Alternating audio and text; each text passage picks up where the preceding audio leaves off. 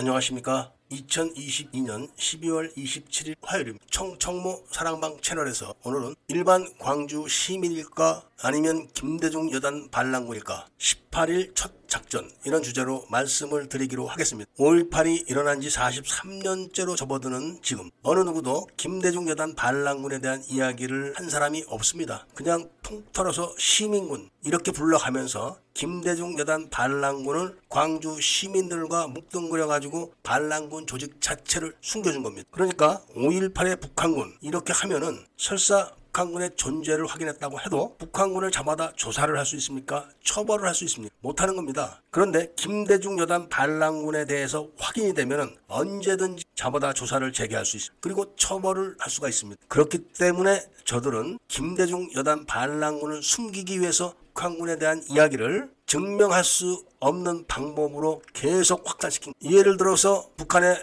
광주에 왔던 북한군들 묘소가 있다. 가서 볼 수 있습니까? 북한이 확인을 해줄까요? 증명할 수 없는 겁니다. 수많은 탈북자들이 내가 광주에 갔었다 이런 얘기를 하고 있지만 5.18 연고대생 철월부터 지금까지 단 한 차례도 탈북자들 이야기한 게 없습니다. 왜냐하면 사람이 밥을 안 먹고 살 수가 없습니다. 그런데 내가 광주에 갔었다 이렇게 이야기한 사람들 전부 다가 어디서 밥을 먹었다 어떻게 밥을 먹었다 누가 밥을 줬다 이런 이야기를 한 사람이 아무도 없었습니다. 그리고 그렇게 증명할 수 없는 북한군 얘기를 꺼낼 때마다 김대중 여단 반란군들은 물속으로 점점 깊이 깊 숨겨지게 되는 겁니다. 이제는 북한군에 대한 시신을 확인했기 때문에 김대중 여단 반란군에 대한 실체를 확인을 시켜가지고 조사를 하도록 할 겁니다. 김대중 여단은 완전하게 작전을 치밀하게 짠 다음에 그 작전대로 행동을 한 겁니다. 김대중 여단이 언제 어디서 누가 얼마나 한 병력으로 작전을 했다. 이게 지금 다 조사가 끝났습니다. 오늘 바로 그 첫 번째 이야기를 해 드리는 겁니다.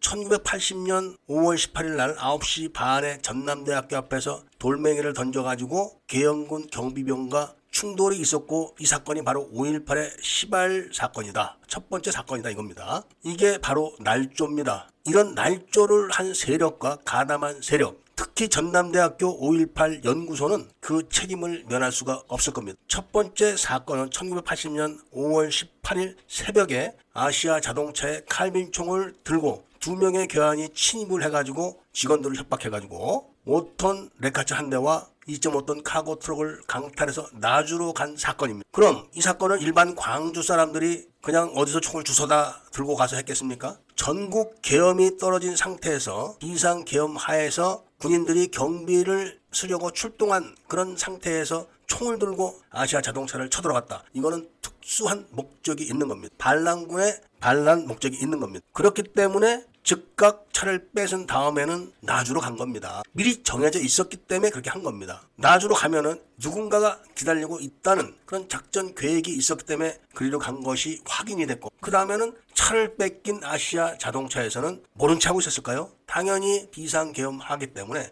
관할 전투교육 사령부가 전남 지역 계엄 사무소기 때문에 신고를 한 겁니다. 그런데 반란군의 한 축인 전남 계엄 사령부인 전투교육 사령부는 이 신고를 묵살한 겁니다. 왜냐하면 작전 계획에 의해서 잠시 후 9시 반에 전남대학교 정문에서 유동 상거리에 있는 300명의 북한군 이전대가 일부 학생들과 함께 전남대학교 정문에 가서 작전을 하기로 되어 있었기 때문에 그 신고를 묵살한 겁니다. 18일날 새벽에 강탈해간 5톤 군안차 그리고 2.5톤 카고 트럭은 21일날 아침에 서울에서 5톤 군안차와 2.5톤 카고 트럭과 24단 지부 차량 행렬을 기습한 북한군 이전대의 집차 행렬을 신츠 패터가 서울서 논스톱으로 직통 가서 찍은 겁니다. 그러니까 신츠 패터도 동경에서 온 게 아니라 김대중 집에 숨어 있다가 작전 개시 명령에 따라서 대기를 하다가 21일 날 바로 신츠 패터가 그 장소로 거침없이 직행을 해서 비디오로 찍은 겁니다. 비디오에 찍힌 그 불안차는 앞에가 부서지고 찌그러져 있었습니다. 왜냐? 나주 예비군 무기고를 들이받았던 흔적인 겁니다. 그렇기 때문에 18일날 새벽에 5톤 군용차 한 대와 2.5톤 카고 트럭이 김대중 여단 특수부대 요원에 의해서 강탈됐다는 것은 증명이 된 겁니다. 그리고 19일날 나주 예비군 무기고를 들이받는 것을 목격한 목격자도 있습니다. 그렇기 때문에